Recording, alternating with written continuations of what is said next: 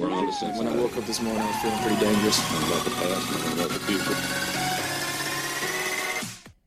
future. Welcome back to Draft Bias. Welcome back to Draft Bias. Welcome back to Draft Bias. Yeah, we're here. We're back. We're doing it, and uh, we're almost done. We're almost done with the 2020 NFL Draft. Well, of all my coverage of it, I'll still talk about it for years on end. We'll never be done. They'll always be in our hearts. But the 2020 NFL Draft is almost in the books. Today, we're doing two teams. Tomorrow, three, a triple header, and then we will be done with the 2020 NFL Draft for good. Yo, I'm telling you, man, this is gonna be crazy, and it's great. I like it. I love that. I'm. Uh, I, I've loved covering this draft. It was. Uh, it was a fun cycle. A lot of great players. And while we're doing it uh, today, you know, I might as well start going into what we're talking about because it's going to be a good episode. Because I haven't talked about one of these teams at all in this offseason. And they've had an intriguing offseason. I always say that intriguing, right? Oh, intriguing, isn't it? Yes, I like to use that word. It's a nice little stopgap word. And while we're at it, the two teams we're talking about today, uh, the Tennessee Titans, right? Oh yes, the the team in Nashville, the the team of the Ryan Tannehill, and the New York Football Jets, not Giants, Jets. The New York Jets. Everybody, we have tons of fans of the Jets on this podcast, and we'll have them back on uh, when we are at full full strength and power. Uh, unfortunately, the podcast is still having a little bit of COVID nineteen syndrome, uh, technology wise, if you will. So we uh so I will get some some Jets fans on this podcast. Don't you worry. We'll talk about it. We'll have some uh, some new episodes coming up where we will get to talk more about how people feel about their fandoms going into the year. And while we're at it, since we're on the subject, let's talk about the Tennessee Titans, all right? We'll talk about the Jets later. Start right off with the Tennessee Titans. That's not even a, that's not even their song. I don't know what it is. I don't know why you went with that. Let's go with it, right? Tennessee Titans. Oh my God, they've had the they lost Marcus Mariota. Why? Because they had Ryan Tannehill. And Ryan Tannehill blew up for them. So uh, there you go. Mike Vrabel and Robinson go ahead, go into this offseason. They say, listen, man, we had a great run game. Everybody, nobody had the Titans as like a potential playoff contender in the offseason last year, right? They were kind of the forgotten sleeper team.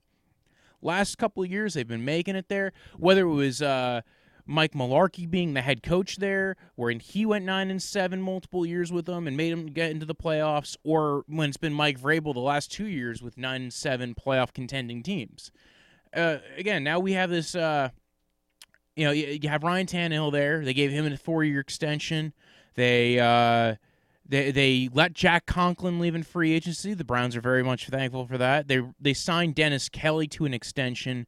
Uh, he's been kind of a, a, swing offensive lineman for him. Has played pretty decently in spot starts, so he's there.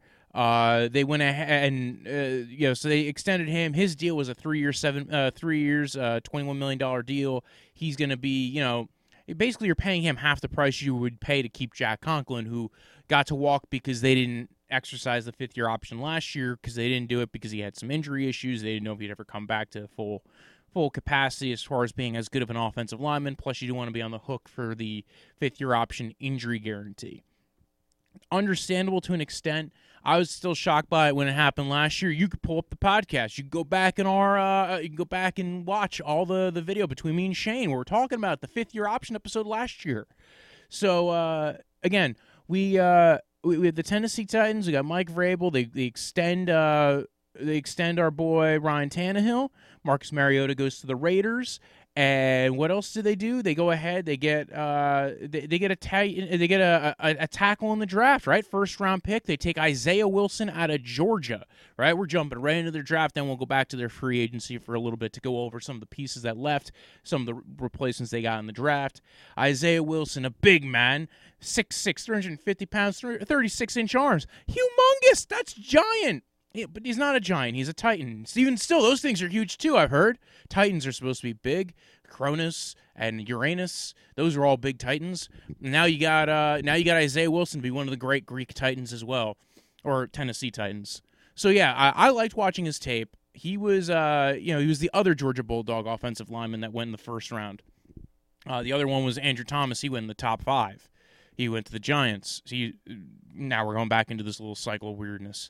Anyway, Isaiah Wilson, great run blocker, uh, a little stiff in the hips, if you will, but he's a good power blocker, right? He's good in the run game. Uh, I'm not sure if this, you know, we had Shane on. He was saying they were actually maybe, you know, uh, maybe they ran what they ran last year because the scheme uh, it was was fitting of what was working for them. You know, they lost Matt LaFleur. He went over to the Packers. Uh, you know, and then Arthur Smith came in and they kept some of the playbook from what they had from Matt LaFleur. And they said, let's do a lot more. Let's keep doing the outside zone stuff and we'll keep doing the run blocking there. Uh, another thing to note, they did uh, franchise tag uh, Derrick Henry, and uh, uh, which is kind of not how I would have done things. We'll talk about how I feel about their free agency in a little bit. Um, and then letting Jack Conklin walk felt like kind of a little bit of a, a, a weird mixture of weirdness, if you will. Um, but again, let's go back to Isaiah Wilson, right? They were happy with him. He'll come in, he'll compete with Dennis Kelly and Tyson Sambrailo for that right tackle job. Tyson Sambrailo was a, a tackle who they signed free agency as well.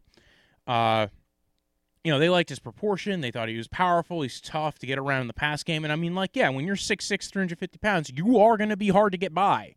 Uh, and he was pretty decent in pass blocking. He's going to hold up really well to, to bull rushes. He, he did that really well. It's guys who had speed around the edge that kind of gave him a little bit of a, a problem. And also guys who had a good kind of counter move, like guys who had a spin move, guys who can go ahead and counter back to the inside.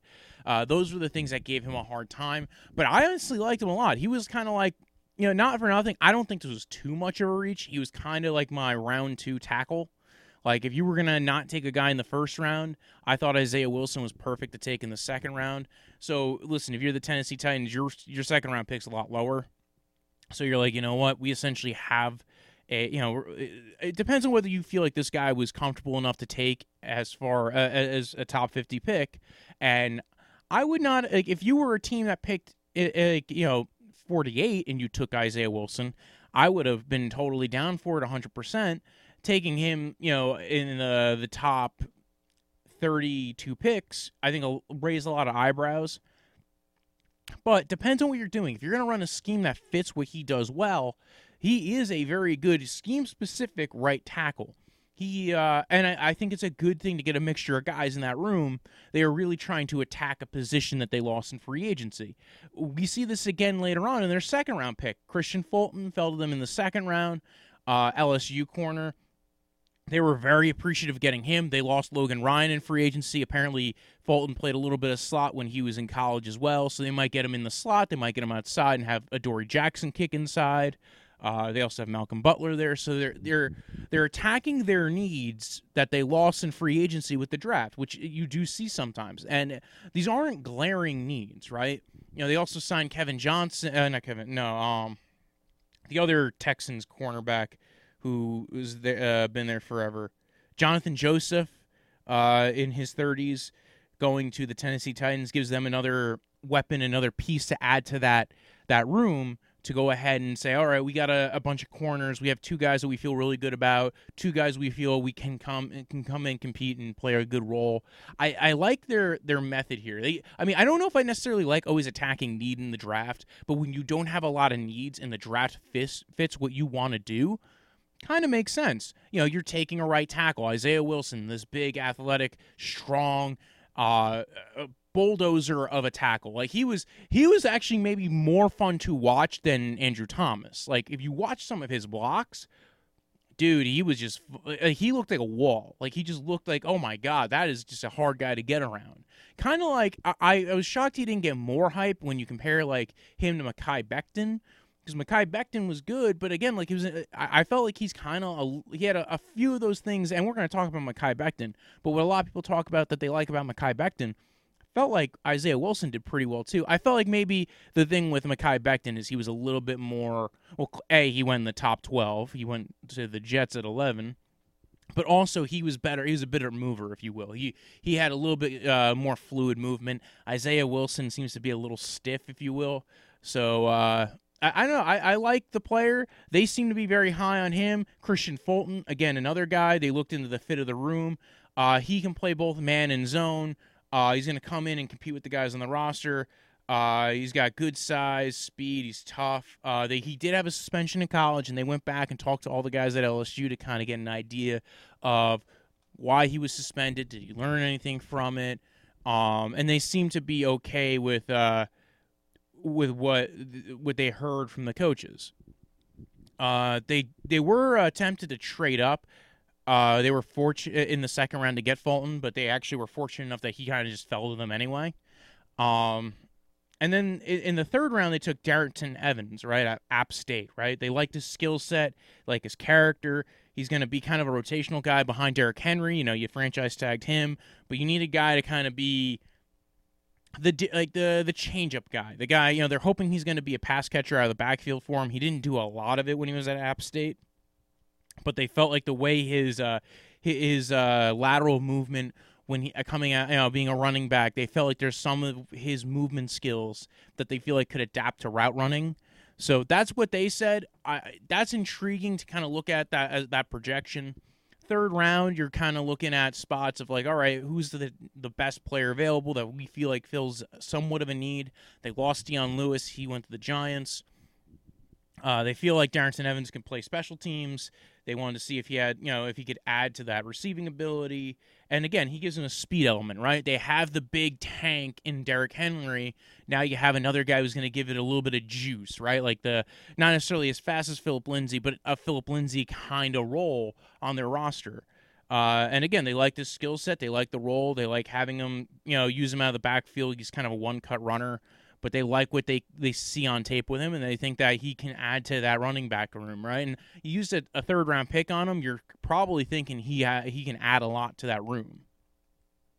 Then they didn't have a pick in the fourth round; they had a fifth round pick and two seventh round. Actually, they had three seventh round picks. We'll talk about the third seventh round pick that they didn't end up using, but the fifth seventh uh, the fifth pick. Uh, the fifth round pick was Edge Larrell uh, Mercado. Oh my God, I'm butchering it.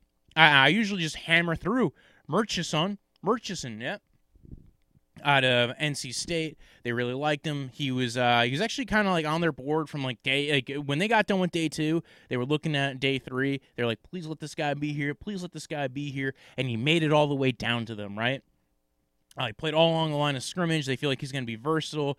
He has good size, length, speed, athletic strength. They loved everything about him as far as what he can be as a prospect. And again, in the fifth round, that's what you're trying to do. You're trying to go for the athletes that maybe can develop a lot of the time. You're trying to get a guy who, listen, maybe he could play on the edge opposite Harold Landry, or maybe he could play th- uh, as a D end. You know, you're trying to get him to play like you're trying to get guys who can maybe develop into roles. So I like what they did here. Uh, you know, and there might have been other guys that you felt like as far as position wise, but in the fifth round, a lot of those guys, once you get to the fifth, sixth, and seventh rounds, these are usually the the the, the times where you're not getting necessarily you know guys who are going to make the roster. You're really just trying to take dart throws at this point. Uh, then they went ahead and they signed Cole McDonald out of Hawaii, good sized guy, athleticism.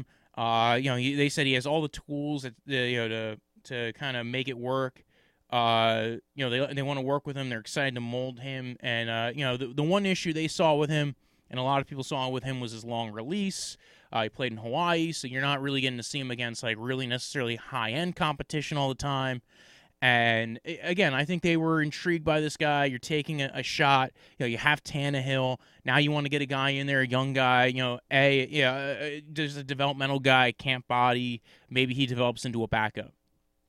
Uh, their last pick was Chris Jackson at a Marshall, athletic, had 35 pass break, uh, had 35 pass breakups and uh, picks between them. Uh, runs well. He, uh, he worked. Yeah, again, this is another guy who's athletic. He's going to come in. He's going to compete for a corner spot. Uh, worked to carve out a role. Has special teams potential. good dropping his way at the top of routes. Just you know, again, another defensive back to add to that what they do, and, and their defense has got you know again we saw last year their defense was good, their eh, their run game was good. They were able to develop a team that really was quite impressive. Now the question is, after all these moves, and by the way, they trade their other seventh round pick to the Kansas City Chiefs for a sixth round pick next year. Why not go ahead and build up for next year's draft, right? Uh, Kansas City calls, you answer sometimes. Uh, it is important to note that the Titans president and CEO, Steve Underwood, announced that he was stepping down. He retired. This was right after the draft. Uh, the we talked about fifth year options, right? Uh, Corey Davis, his option was declined. Uh, they exercised Dory Jackson's uh, fifth year option. Kind of intriguing, right? You know, Corey Davis was talked about a lot, and it's honestly, I don't think he's been a bust. So the real problem is, is that where when you pick, you know, a guy in the high area of the first round, you are now going to have to pay him very uh, a lot on the fifth year option. So, and we talked about this on the fifth year option show. Uh, so we won't go too deep into it. This is kind of the one time we talked about the Titans in this offseason. Unfortunately, I didn't get to do their looking forward episode. It was one of the two that didn't make it to us doing the the draft. It was literally the week of. Uh, but not for nothing, just means that there's more for us to talk about right now, everybody. Um, you know, they trade away Jurrell Casey. I've talked about, and I, keep in mind, I talked about all the trades in the news and everything too uh, in the past. They trade away Jurrell Casey. Uh, we talked about before. They lost Jack Conklin. They lost Logan Ryan. They lost Marcus Mariota. Uh, they released Delanie Walker. Everybody, the, the stalwart of that team for years. He he had thirty different like he had all the rookies and all the guys throwing him the ball. He never really got to be like in that really high end spot. Had some injury issues the last few years. You know, they probably felt like he wasn't living up to his contract. He probably wanted to stay with him because, again, like, you know what, just make it to the end of your career with someone. But uh, no, I like Delanie Walker. I hope that he lands in a good spot. I don't think he's actually signed with anybody yet. Uh, and like I said before, they trade Jurrell Casey to the Broncos for a seventh round pick. You know, they have uh, Jeffrey Simmons, who they drafted last year, who came on really strong almost right away uh, into the NFL which is good as far as the defensive lineman goes. That guy, if he didn't tear his ACL and have some off-field question marks, he probably would have went top ten. So between the torn ACL and the off the field, the fact that he fell them late in the first round the last year gave them a real bonus of a player who came on when he, you know, and they weren't even expecting to get much out of him this year, and he played really well in the games that he came in for. Um, they did sign some guys, but they didn't sign. Like I mentioned before, they signed Jonathan Joseph, formerly a Texan much older guy. Uh, Ibraheim Campbell, formerly of the Packers, has been all over the place. Been the Browns, been all over you know the Jets. He he is a uh, he's one of those like kind of backup you know fringe starter guys that if you need a guy you could throw him in there. Uh, they signed Vic Beasley. I feel like that was the biggest one that they did as far as their free agent signings. Uh, and I thought that was intriguing, right? Because you have Harold Landry there. You know, you, you don't have Jurrell Casey, but you have Simmons. Uh, you have a good core of uh, of defensive linemen. So it was, you know, to take a nine and a half million dollar flyer in Vic Beasley for a one year deal. You know, you have that ability to maybe see if he turns into something. Maybe he wasn't being utilized in Atlanta. I think there's a good argument that maybe he didn't fit Atlanta's scheme you know, again, he kind of was uh, he was more of the Bruce Irvin role in Atlanta, and maybe there's a, a way to utilize him that maybe is not what the the Falcons were doing. Um, and then uh, you know they they signed a couple of guards from the XFL who have been in the NFL before, Avery Gennesy, Zach Kerin. You know, again, you want to build up you know some of the pieces on this team. We talked about that. The the big things were I think the re-signings, right? Because basically they lost guys and they had to kind of bring you know keep some of the guys on their their team. They they did sign Jack Crawford, formerly of the uh, uh, the uh, Falcons, Tyson Sambrailo of the Falcons. Uh, so they're going after some Falcons players apparently. At, you know, Sambrailo's been kind of more of a backup kind of guy. Uh, Jack Crawford, you know, again, depth defensive lineman. You got rid of Jurrell Casey. His, you know, maybe it was more of a contract dump as well. Get some younger guys and cheaper guys in the room, be able to fix your salary cap situation. Uh, they re-signed uh, Kamalei Correa, who was actually drafted by the Baltimore Ravens and then traded to the Tennessee Titans, and he was a fourth-round pick, and he actually played pretty well for him last year. Uh, and again, this is you know their moves, if you look at it, they didn't make any splash moves. Why? Because they were the team that people were picking from, right? Logan Ryan and Jack Conklin, and now they're they're trying to take like you know some flyer hits of guys that are like, hey, maybe we can turn this into something more valuable. So again, that that's what you have to do when you're a good team is you have to build off this. Now, I'm not necessarily a huge fan of what the Titans did in this offseason. They franchise tagged Derrick Henry. They gave Ryan Tannehill a really big extension, like a four year. They are committed um, because uh, they're committed unless they want to take hits at, at certain points. Like again, like the the way that this contract is formatted, it's yeah, it's it's not bad on a year to year basis, but when you look at like okay, what if you want to get rid of him? If you want to cut early on the contract, you're going to take a $30 million hit in the given year that you're cutting him because the the year the following year's salary pretty much guarantees. Um so his, his contract situation was weird. I don't know if I would have given him a four year contract. I feel like I would have franchise tagged Ryan Tannehill, and I would have been more in. I would have been more interested in letting Derrick Henry either walk, or see if I can give him a deal, or again, like I would have rather re-signed Jack Conklin if I'm the Titans. Now, since I'm a Browns fan, I'm very very happy that they did that. But nonetheless, I thought it was a uh, a weird move to sign the running back and let the tackle walk. Uh, maybe this is their way of saying, listen, we understand that tackle's a position of high value. We're going to attack it differently. We are going to utilize multiple assets, including a cheaper tackle option in Dennis Kelly. And we're also going to draft a guy, and then we'll also sign a free agent guy to compete there that has been relatively more of a backup role kind of player, Tyson Sambrailo all those are you know that that is a strategy. I actually kind of like the idea that that is that that's a, the strategy though. Because uh, when you are attacking something like that you are saying listen we we understand but it's going to be expensive. And then you look at conklin's deal and it's almost entirely like guaranteed. Like all three years of his deal is guaranteed for the browns right? So 14 million dollars a year for three years compared to they're definitely spending less. I don't know how much less actually but they have now three tackles. Now, I don't think any of them are as good as Jack Conklin, but no, I mean, I think you might eventually be able to develop Isaiah Wilson into something that can be similar to what Jack Conklin was. I think there's still going to be a drop off, even at Isaiah Wilson's top end, but you know, uh, you could still get it from him. I think you can still get a very good tackle. You know, we saw this Orlando Brown, right?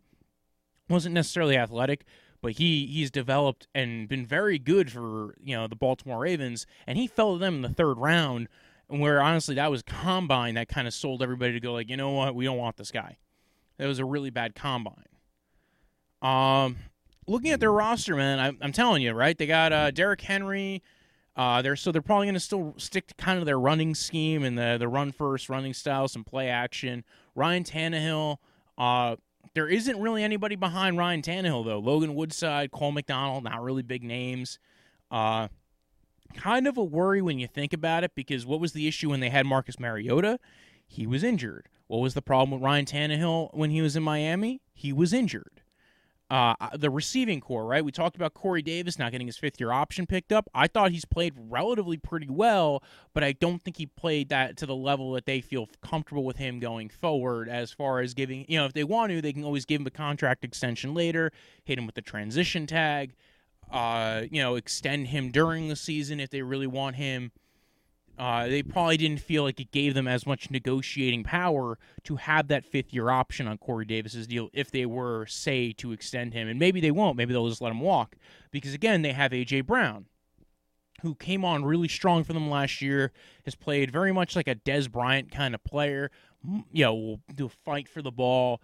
Uh, doesn't really look like the fastest guy on the field, which I was shocked. I thought he was actually a bit faster when he played. You know, like it, it, both between his combine and college, I thought he just looked a bit faster. And in the NFL, he looks very sluggish. I don't know, like you know, he's but he's just strong. He's very tough. Good route. You know, he's, he's developed a little bit as a route runner too. Uh, he could play outside, and he showed he could play outside in the NFL. Uh, and, and people thought he was going to have problems translating to the NFL because he never really played on the outside in college. He played a few games on the outside in college and actually played pretty well there. But to be honest, the reason why he didn't play on the outside in college was that he had other guys there who were really good players who played on the outside. So why not stick him in the slot and give him a lot of good matchups? And that's how they utilized him in college. This isn't like one of those situations, and he's turned into a good player in the NFL. Um, I think he might end up getting a lot of. Uh, upward push because he had a really good end of the year. I'm not. I, we'll talk about fantasy. I'm starting. You know, I'm, I, have said multiple times. I've been working on my wide receiver ranks, um, and we will probably by the end of June have full releases of all the ranks and everything. Uh, that's what I'm shooting for is July 4th, right before July 4th, you're going to get all my ranks. That's what I'm shooting for, everybody. Uh, offensive line, right? They uh, signed, you know, they have Saffold, Jones, and Nate Davis penciled in for their interior. Uh, Saffold was a really good pickup for them, and he's played really well. And honestly, you can kind of see what happened with the Rams when they lost Saffold. They've kind of been there. Uh, uh, ben Jones has been pretty good for him. Nate Davis, now you're going to get to see if he really is going to be what they thought they were getting when they drafted him last year. I think he can be a good player. Uh, Isaiah Wilson, Dennis Kelly are competing for the right tackle spot. And then Taylor Lewan, man. Gotta love Taylor Lewan. And he's playing left tackle for him. I think he solidifies that offensive line. He's probably one of the. Oh, uh, he's definitely in the upper echelons of the tackle department. So as far as their O line goes, still a pretty good offensive line. I, I, feel a little bit more worried about the right tackle spot and missing a big piece from, you know, I, am big about consistency in certain areas. That's one of those places I love consistency. And seeing that there's a little bit of turnover, specifically at a particular spot on on a team. But they played well when Dennis Kelly played, when Jack Conklin couldn't play at the beginning of the year. Um, I, I'm intrigued. I want to see how they, they, they shore up the offensive line, right? Um, also, the receiving room outside of Corey Davis and AJ Brown, it's you know Adam Humphries and guys whose names you've probably never heard of. You know, uh, Kalif Raymond, Cody Hollister, Cameron Batson, guys who you're probably going like, oh, okay, so guys who I've never heard of. And, and yeah, that's kind of true. It's kind of guys who you're not expecting to really be big contributors. Um, they did run a lot of play action. I think they're expecting a bit more out of uh, Jonnu Smith. They, uh, I, I kind of like what I, have seen from this team so far. They're going to play, you know, hard nosed run game. Uh, you know, running back room outside Derrick Henry. You know, they got Dawkins, Senorise Perry they signed, and again Darrynton Evans who they drafted. So behind Henry, there's a lot of pieces there. They they're really relying on Derrick Henry carrying this team with his you know giant you know giant body. Uh, he could probably carry the team. I'm just not quite sure in that me- that method. I think he could just literally just carry them physically. Uh, offensively, I, I'm I think this is a team that might be looking at a regression. It, they might have tied themselves to a couple of horses that I think might not have been the right picks. I personally, giving you my example of this, I probably would have hit Tannehill at the franchise tag, let Henry walk, signed Conklin, and that's just kind of how my methodology is when I attack a position. I totally get that there are different choices that other, you know, people make. There's other strategies. They felt like their strategy was the better one. We will see how that pans out. Let's go to their defense, right? They uh like I said before, they got rid of uh, Jurrell Casey. Uh they got Crawford, they've got Simmons, they got Daquan Jones, they got Isaiah Mack. Uh, you know, Jayon Brown, Vic Beasley, Harold Landry, Rashaan Evans, uh, Kamalei Correa. I I like the front seven. I'm not in love with it, but I like it a lot. Right? Yeah, Simmons, I was a really big fan of his game last year coming out the uh, coming out of college. And uh, again, like I said before, he he's played pretty well in the NFL. Uh, Vic Beasley, we'll see if he can kind of get a, a, recouping of his career. Uh, Harold Landry, when he's been healthy, has played pretty well. Uh, Kamalei Correa just couldn't crack a, a very deep offensive uh, outside linebacker room when he was in Baltimore, and he's played pretty well as a, as a good you know for a fourth round pick who was traded away. He's played pretty well for the Titans, and he's kind of like a good part of their depth for their outside linebacking core. He's not a special outside linebacker. He's decent. So, and then you have Jayon Brown, who's played really well David Long, who was a draft pick last year, uh, Rashaan Evans, who again last year you was a draft pick a year or two ago, uh, two years ago. Yeah, it was uh, same same draft as Harold Landry. They took him and Harold Landry back to back. He's been uh, solid for them. So their their front seven, I think, is good. I don't know. There's nothing like the, the there's not like a particular spot that I say I feel special about, but I feel good about it. Um, on their back end, right? They got Kenny Vaccaro, Kevin Byard, uh, Amari uh, Amani Hooker, who they drafted last year. Their safety room's actually pretty good. I, am very intrigued with it. Amani Hooker might kind of play like a safety linebacker hybrid at certain points. Uh, they got Adoree Jackson, Malcolm Butler. We talked about Fulton and Jonathan Joseph. Uh, they also have Tye Smith. They have a couple of good pieces there. So they're really kind of shore up that back end area. They're hoping Fulton and Joseph kind of pan out. Uh, Joseph, if he has to be the stopgap veteran starter, and then Fulton, you hope he develops into a particular role on that that back end. Butler got injured last year as well, so you're hoping Butler's going to be healthy this year. Adoree Jackson's been great for him. I honestly think Adoree Jackson's been amazing for them, and I was not the highest guy on Adoree Jackson when he came out. So, egg on my face. Adoree Jackson was a great pick and ended up being the the better of their first round picks as far as how he's turned out for them. I think the Titans are in a very interesting division because it's hard to figure out who's going to win that division out of those three out of those four teams, right? Get the Texans, the Colts, and uh, the Jags. I, I, mean, the Jags probably won't, right? Jags are kind of in let's lose mode. But again, man, the Titans and Titans could easily take it. The Colts could take it if Philip Rivers has a good time there, and the Texans, like you know, they're I'm very questionable about their defense. Uh, I'm very questionable about Bill O'Brien's you know management of that of the roster. But overall, like that, that's a team that any given you know I, they could easily you know Deshaun Watson can wield them to power. I uh, I, I am very intrigued to see how this team goes. I think they can re- try and recreate what they did last year. I think it's going to be a step back. I just I don't I, I don't know. Maybe they'll be great. I, I I might be entirely wrong on this. I probably will be. Uh, and, now let's move on to the Jets. Yeah, the New York Jets. All my friends are Jets fans. I think like eighty percent of them, and 90, I haven't polled them all. Um, we do have some other fans, but the Jets, right, take flight, and uh, you know Sam Darnold, and uh, now the new GM Joe Douglas walks into the room. He's like, you know what, we need to fix this stuff. We have a lot of things we got to fix. So what do they do? They go into free agency. They sign George Fant, formerly of the Seattle Seahawks. They signed Connor McGovern, formerly of the Denver Broncos. Greg Van Roten, uh, you know, formerly of the Panthers, and they re-signed Alex Lewis to keep him there. They kept Brian Winters for the time being. They let Kelvin Beachum walk. They said we don't need you no more. Brandon Shell walked. He went over actually to the Seahawks. They just swapped tackles, and uh, they still have Chuma Edoga. So they they attacked the offensive line in free agency. They uh, they lost Robbie Anderson. He went to Carolina for a two year, ten million dollar deal and they decided to replace him with Breshad Perriman, former Baltimore Raven, former Cleveland Brown, former Tampa Bay Buccaneer, for a one year, $8 million deal. I think that's actually not bad. I think that's kind of uh, they're very similar players between him and Robinson, so that was probably a good trade off there. Uh, yeah, I don't know if they uh, if you know uh, Robbie Anderson was a uh, I, I don't know if Robbie Anderson is that much better than him that he's a but but I also don't think the difference on those contracts was that much. I have seen it from Robbie Anderson a lot more, right? Like we've seen spots where Perriman looked good. He looked pretty good last year at the end of the year for the Buccaneers. We saw him play pretty well for the the Browns at certain points.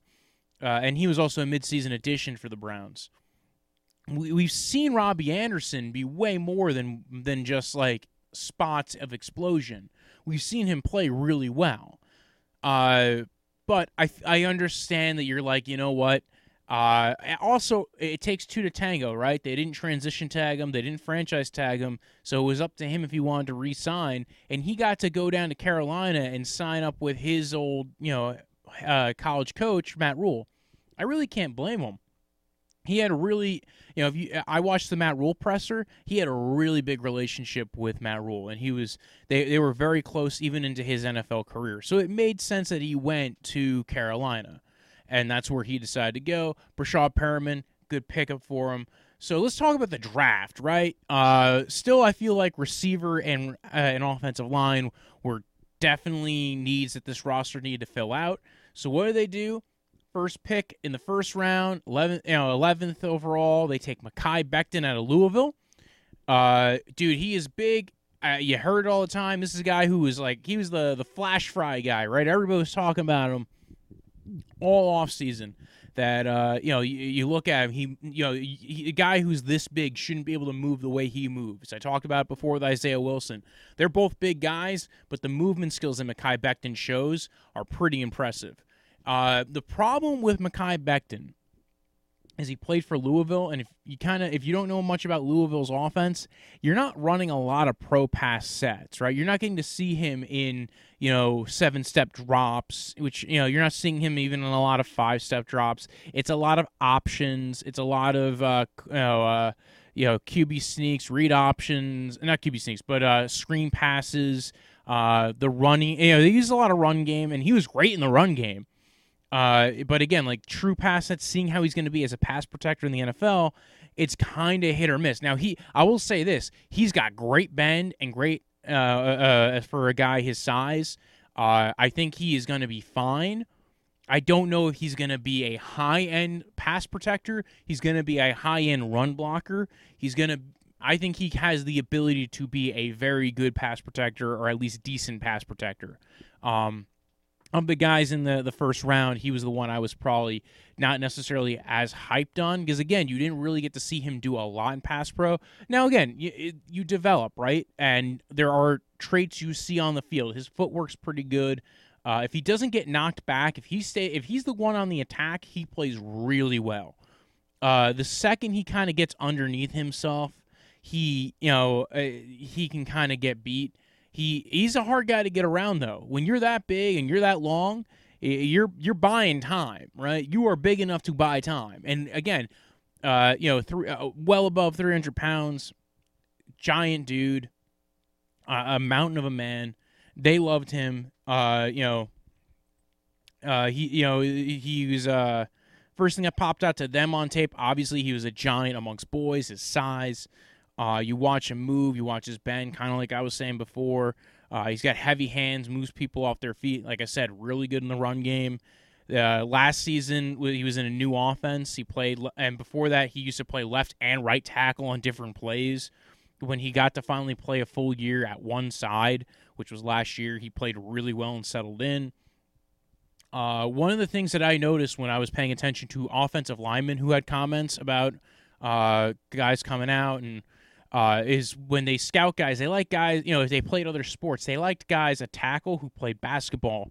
And I think this was actually, I believe this is a Ross Tucker thing. It might have been Ross Tucker, it might have been uh, uh, uh, Joe Thomas, but one of the, I believe it was Ross Tucker who said, if it's a tackle, I want if he played another sport, eh, I prefer the guys who play basketball because their movement skills are kind of what you would be doing if you played defense playing basketball.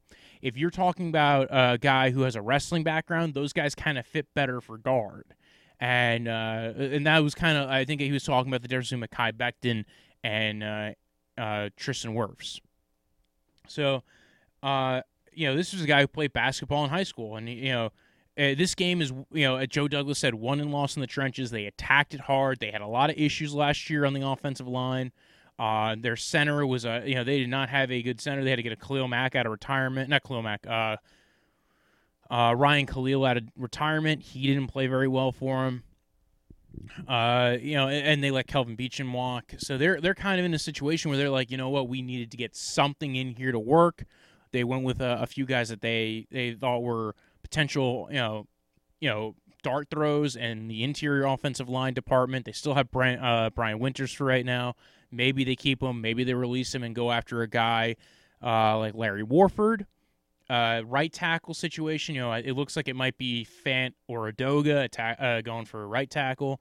So again, I think that they they they made a decision to go at offensive line this offseason and go at it hard. Uh, a lot of a lot of questions though, right? Uh, no true elite guys on this line. Uh, a couple of guys who play more recently have played pretty well. You know, slightly a- average to slightly above average. You know, with Roten and uh, McGovern, and then Winters has not played very well for them. Lewis has kind of been more of a high end backup kind of guy. And you know maybe he's second year there might be able to to gel a little bit more. You know they got him. I think it was relatively late when they traded for him, so now you might get a chance to let him gel in there. Uh, you have kind of your set guys, and you're going to see how this goes forward. Fant, I was not a big fan of the Fant signing, but again, they've attacked this offensive line. Let's move forward, right? you know, they went ahead. They they drafted. You know, they this was an amazing part of their draft. They were their second round pick. They traded down. They got an extra third rounder from the Seahawks to you know, uh, pick 101 to, to trade down to pick 59. And they end up still getting a guy who I think a lot of people would have liked if they took him high in the second round, which was Denzel Mims at a Baylor, right? Uh, you know, Joe Douglas. I'm going to go off what Joe Douglas said, and I'm going to give you my thoughts on the guy because I watched his tape as well. Joe Douglas said, you know, it was a long, smooth receiver, good hands, good catch radius, excellent speed, smooth control mover. Doesn't realize how fast he's moving sometimes, like when you're watching him. Uh, he's mobile, and uh, he helps set himself. Oh, yeah, oh, mobile. He helps set himself part in Mobile. Sorry, looking at my notes. God dang it because I'm trying to remember what they were talking about. And then Gase said, you know, he showed ability to track the ball, deep ball, can play above the rim. He's a big, fast target with the ability to play uh, outside with his frame. And, and not for nothing, all those things are true. I actually liked his tape. He was a fun guy to watch. I don't think he's like so. People were comparing him to uh, his fall to the fall of DK Metcalf last year.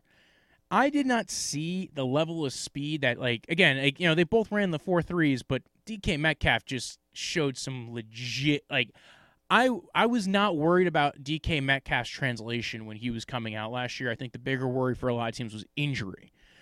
Uh, Mims, so listen, Mims uh, did show a little bit that he can. You know, playing at Baylor, it's a system where you're not getting to see them play a lot of, you know, do a lot of, uh, see a wide route tree. Went to the Senior Bowl, kind of got to show off his route running chops. Uh, got to show off like him going up against press, but keep in mind a lot of the corners at the Senior Bowl were not high end corners either but he was showing that maybe he has at least the technique to be able to pull it off. He showed a lot of good catches at the Senior Bowl, uh, a lot of good ability, and again, he showed off his route running skills as well. So I'm not saying he there's a, he's a bad receiver. I'm saying the the reason why he fell to 59 kind of it, it, wasn't horrible. It wasn't a horrible reason to think that he should be at 59. I, I think he's going to end up being a really good player in the NFL. I think that he went kind of in the right spot. A lot of these day two guys end up being a lot better than the day one guys. So for them, I think this is perfect. You get a big outside receiver. You got Breshad Perriman. Jamison Crowder, I think, is going to be kind of the leader in this receiving core this year. But I think the other two guys there are are going to be beneficial uh, to what they want to do. You know, those two guys are going to go ahead and take the top off the defense be able to to body out guys. I I think again your receiving core now not amazing, but definitely intriguing. Very, and I keep using the word intriguing, but it is an intriguing receiving core. It is a very uh, you know you have two guys who show size and speed uh, ability, and then Jamison Crowder is really good at getting open. Very good hands and he's shown you know he's gotten a year with a rapport of uh, of Sam Darnold. If you're playing fantasy this year, man, Jamison Crowder is going to be a guy I would target you know, uh, it, been very good for some people in fantasy. Um, they're not worried about his route tree. They think he'll be able to come in and pick it up quickly. Uh, they're going to take advantage of what he knows. You know, they, they're going to put guys, you know, they have their guys line up all over the place. He also had a big question with drops, right? Those are the two main question marks, right? Route tree and then a couple of drops. Um, when you are looking at drops, you want to see if they're concentration drops. Are they? Is it like a hand strength issue? Is it is it something he's just never going to be good at, or is it something that he can work on? And I think they feel that he's going to be fine. You know, again, maybe his concentration drops. You have a guy up in your face. Uh, you're you know you're not eh, eh, eh, you're not able to kind of and also drops are one of those things that doesn't always translate it's not like fumbles or guys who fumbled in college really does trans like almost it's it's strange how the fumble rate translates to the NFL. It doesn't as much translate into as far as drops go. So I'm not as worried about it. And you have to kind of see why is it going on? Is it bad technique? Is it that they're you know uh, is it concentration? And then the the real worry that I have is something that I picked up from Andrew Hawkins is that just some guys don't have like you uh, starting out. It's like your your hand strength, your ability of doing it so, for instance, you and I start playing football, right? And uh, we, you know, we're like, oh, we both want to be receivers right now. Our our hand strength is probably not at the level of of an NFL receiver, but we can get it to a certain point. and then at that certain point, you would know if the, that guy's going to be a wide receiver in the NFL and be able to handle drops, or he's going to have drop issues or not, right? Probably wouldn't be able to do the rest of it, but maybe or maybe not, we will figure out if we can catch the ball to an NFL level. So I understand why that would be a concern for some. Um, I don't. It doesn't sound like it's a concern for the Jets. So maybe they believe that the drops are not really much of an issue. And like I said before, drops are not a translatable trait. Sometimes you have to see why they're doing it. Uh, with uh, the next pick, they take Ashtyn Davis out of Cal. Man, this guy was is fun, man. He's a he's going to be a free safety for them. They're probably not keeping Marcus Maye next year. I think they're going to keep Jamal Adams. I think they will get an extension done with him. Uh, I think there was a little bit of uh, as of just as, as, of today before I recorded this, they were talking about how uh, how Jamal Adams, you know, Joe Douglas doesn't want to extend Jamal Adams right now with two years left on the contract. I think that's a mistake. I think that is a mistake, and I'll tell you why. It's not. It's not the stupid thing of like, oh well, he's a player, he's been good, you should reward him. It's not that. You think this guy's going to be on your team for the long term, right? You have him under the rookie contract. You currently have leverage and negotiating power to get a deal done that might be beneficial to the Jets in cap space as far as the amount you give him, as far as the amount of guarantees given to him. So, in the long run, I would much rather pay him now and lock him up year three of his deal, like when you were allowed to do it. Because, yes, you have him under the fifth year option, but that just gives you more leverage to leverage a better deal in the long term. And then he will again not he won't be holding there's no risk of him holding out at that point. There's no risk of there being a problem. Um, there's no risk of him being a problem in the locker room, although he he's been a leader for them. He's been the exact opposite. I think he's a very good player for them. I don't think they're trading him. I think that's BS. I don't think that's ever going to happen. I don't think a. I don't think teams are really eager to pay, you know, uh, a safety at the end of his uh, rookie deal. You know, they're not looking to pay a, a, high draft pick to the level that the Jets would probably be wanting to get for Jamal Adams in response to unless you know they really felt like hey this is the one piece that makes their team like a second rounder or something which i don't know if the jets would even take so i don't even know. As far as what they would take for him and what a team would be willing to give up i think he's a really good player. I, it depends on how you feel about him in your defense especially safety being a very scheme specific thing. He is a very i do think he universally translates. I think you can find a role for him in any defense but I don't know why I'm talking about Jamal Adams. I guess because we were talking about, you know, we, we were going to talk about his fifth year option, which did get picked up, and we were talking about Ashtyn Davis, right? Uh, they love his versatility. He can play high, can play low, single high safety, can play in the box. I think he's going to be more single high for them. He's going to be more free safety. This is the guy that, you know, I know Gregg Williams' defense. He loves to play one guy really far off the line of scrimmage, like all the way back in Kentucky, even though he's playing in New York. You know, they have a guy. Basically, if you're watching a game, uh, you know, in uh, MetLife Stadium, Ashtyn Davis is actually over in Queens when they're playing. Like that's where he's going to be playing. He's going to be lined up all the way across the Hudson River. Uh, but again, still, I, I like Ashtyn Davis. I think he's kind of what they needed for that defense to really work. That's uh, that's what Gregg Williams likes. He did that with Damarious Randall. He liked that single high free safety kind of cover three press man look, and now you have Jamal Adams near the box. You can run a three safety look with Marcus Maye. Maybe you, I think they are interested in trading Marcus Maye. I don't think you're going to get a lot for Marcus Maye. So it might just be better to have him let him walk in free agency and see what happens. And you can run a three safety setup and play nickel linebacker with uh, Jamal Adams. So I think there's a lot they can do with this safety core. I really liked Ashtyn Davis. Um, they mentioned that he, uh, you know, you play him over receivers. They his versatility. Um, and they feel good about what he brings to their back four and their back seven. I I totally agree. I like that pick. I like their first three picks a lot. Like honestly, I think that this was one of those teams that universally got a lot of praise for their first three picks. Even if you weren't super high in a particular one, like you know Mekhi Becton, I think there were question marks there. I probably would have taken Tristan Wirfs, but I could totally understand why somebody would take Mekhi Becton. Um, and some teams felt like uh, Tristan Wirfs was a guard, not a tackle. Um, Denzel Mims, there were question marks about his game. All these guys that they drafted, even the guys in free agency, if they all hit, it's going to be gold. If half of them hit, it's still going to be pretty good. If none of them hit, it's going to look like a train wreck. And there is some volatility to the guys that they signed, both in free agency and in the draft, especially with these first three picks.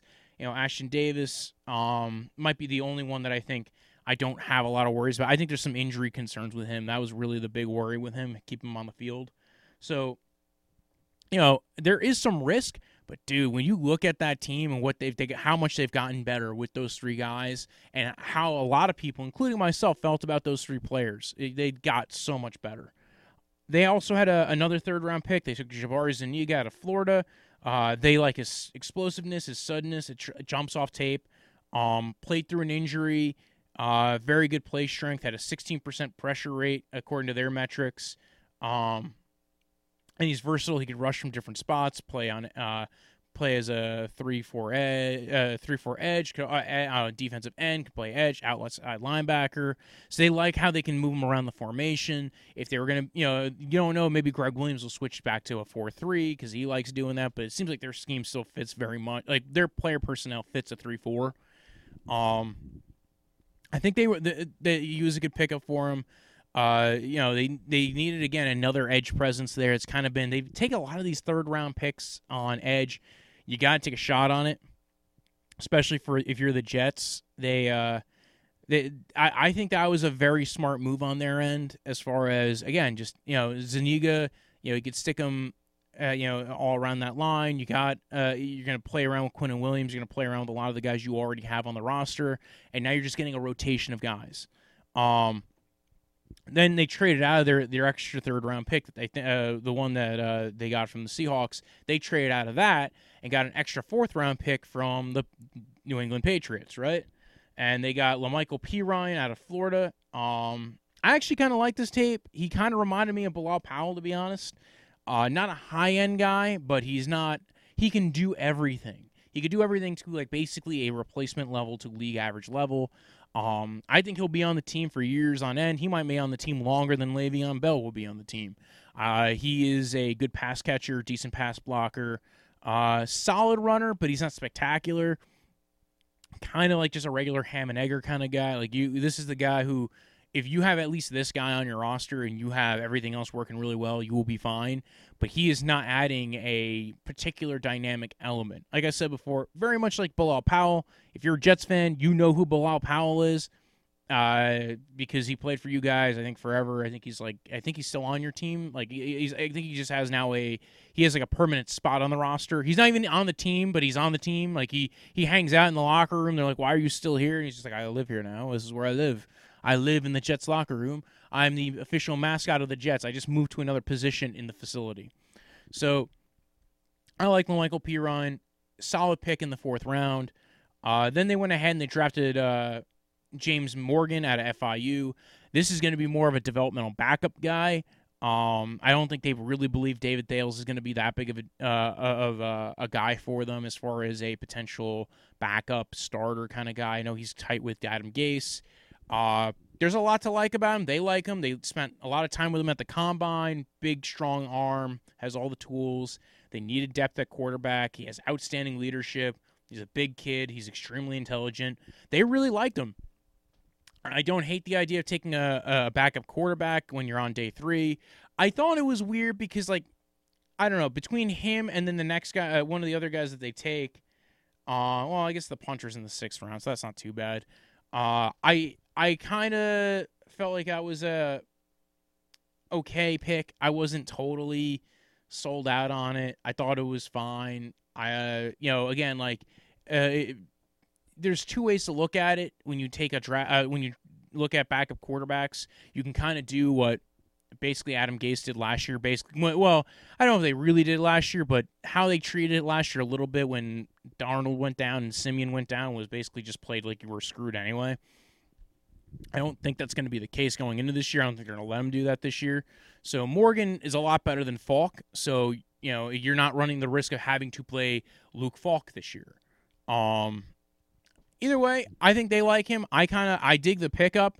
And again, like you want a guy who's going to be cheap on your roster to be a long term player who can maybe be a long term backup and you know adds to that QB room.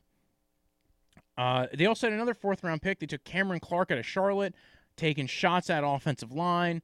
Uh, they they loved you know he's a leader in his program. Loved the, ca- the capacity and mentality.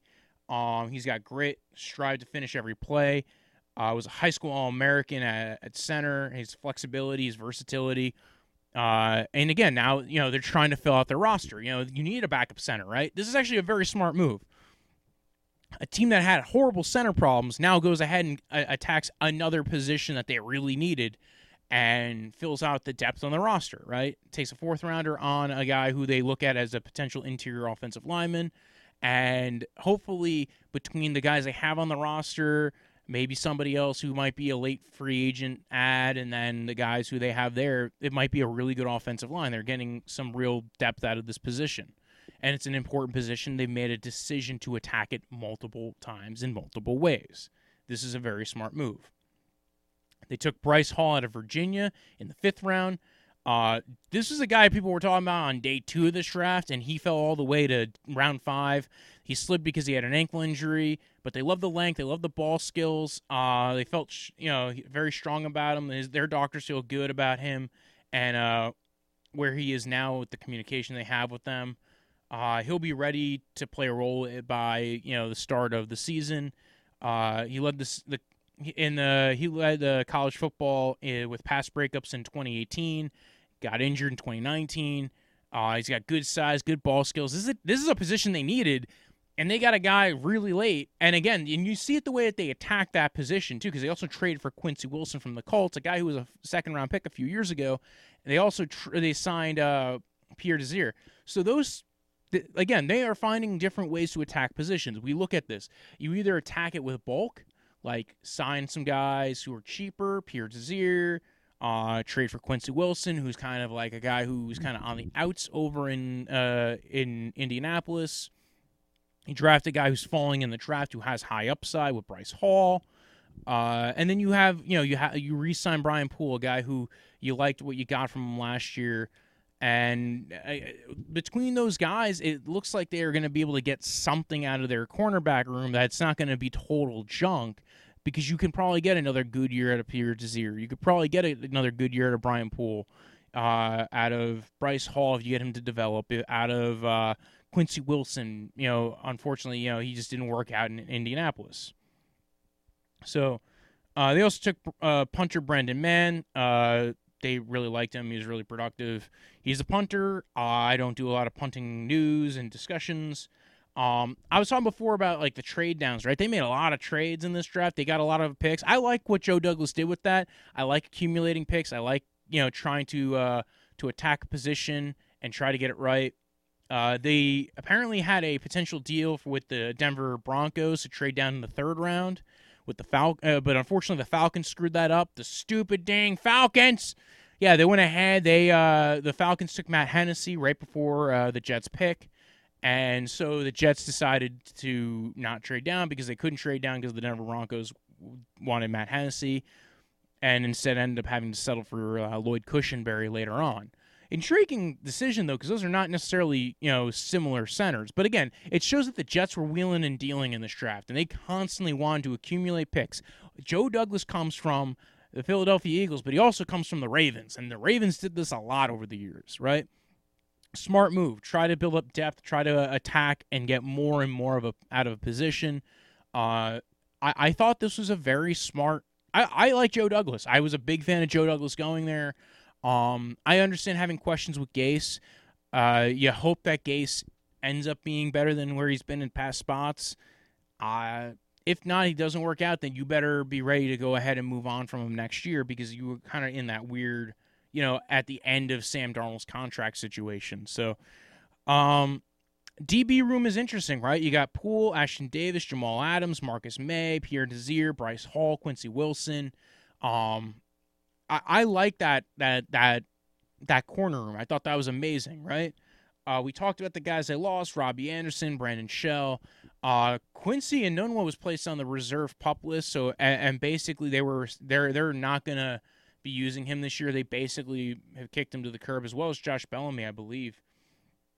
Uh, they did pick up the fifth year option on Jamal Adams.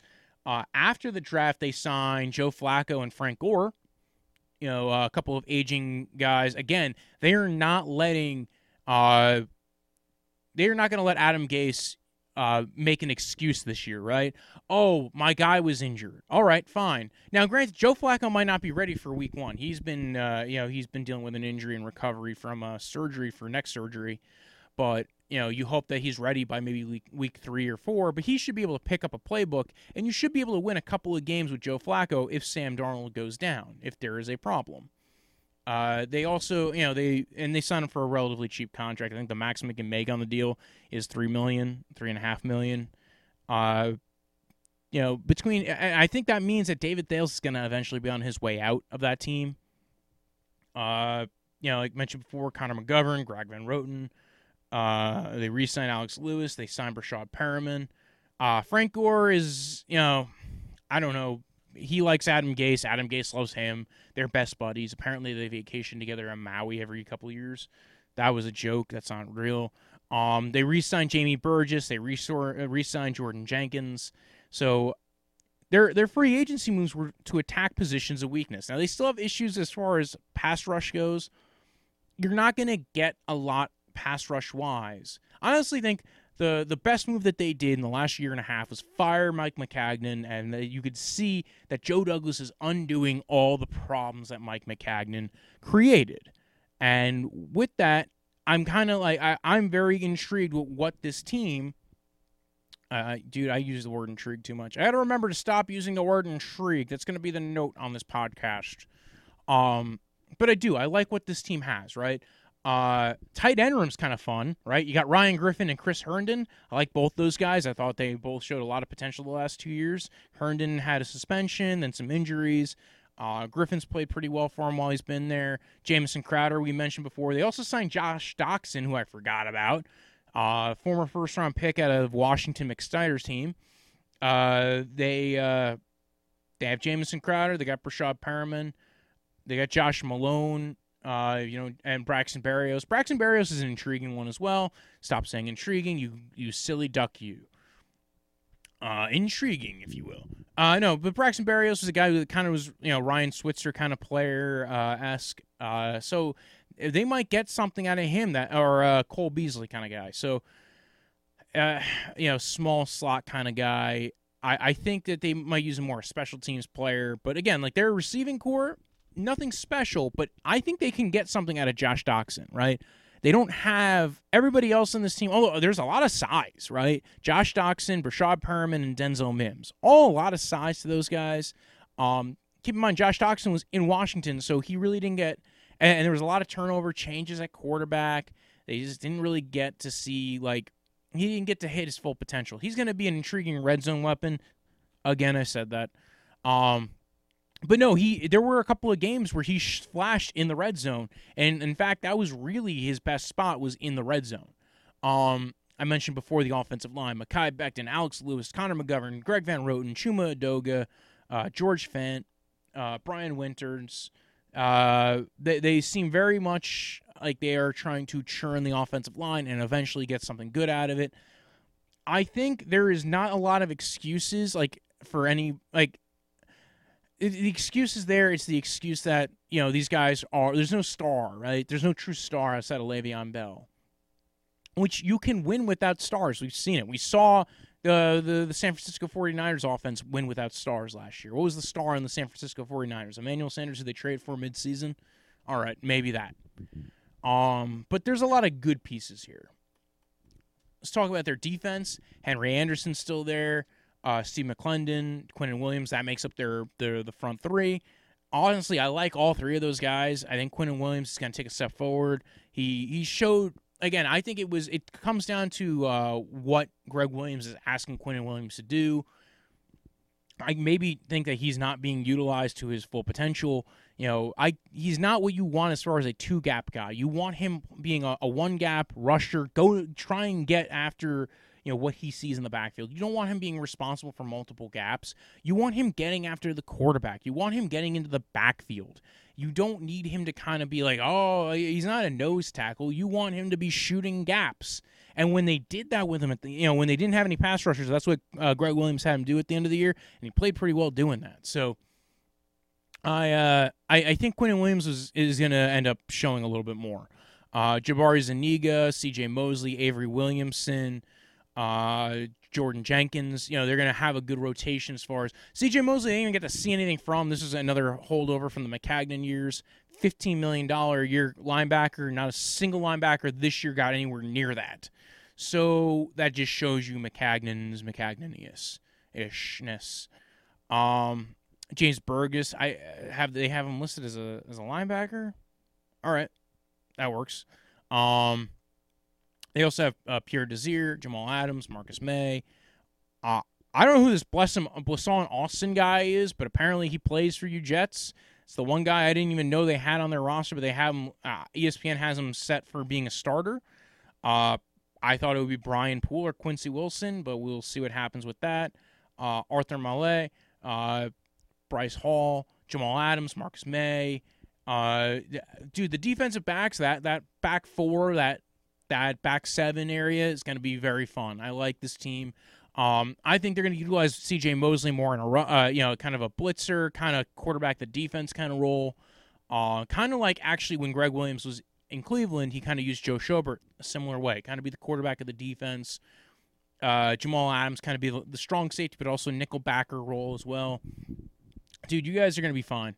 I think that you know it's going to be weird. I think it's a team that uh, there's not a piece on it that you go, oh, this is a star, right? But there's a lot of good things here. Like if this team went nine and seven, right? Uh, ten and six, I wouldn't be shocked, right? Because there's a lot of pieces that are very underrated, very like they're average pieces, but if you utilize them correctly, I think you can get a lot out of these guys. I think the one risk I, the one failure I see with this is a lot of guys are also very risky. Like I said before, Becton and a couple of other guys, there's some risk to those guys, and there might be some, you know, growth and learning curve with it, especially with COVID nineteen being an issue. Um, you know, this offensive line has gotten zero chance to gel. So I do see a lot of risk with this team, but I see a very good future for them. So I'm I want to see Sam Darnold succeed. I like Sam Darnold. I, I kind of you know I want I have a lot of friends who are Jets Jets fans. I'm rooting for them to succeed as well. Uh, again, if you want, you can follow the podcast at Draft Vice on Twitter, at Draft Vice underscore football on Instagram. You can follow me at BROJO. Death is in the end of life. Punch like a thing you do to people's grandmas when you're out on the street and you're playing hockey. And uh, again, like, follow, subscribe, rate, leave a review. Uh, comment. When I woke up this morning, I was feeling pretty dangerous about the past and about the future.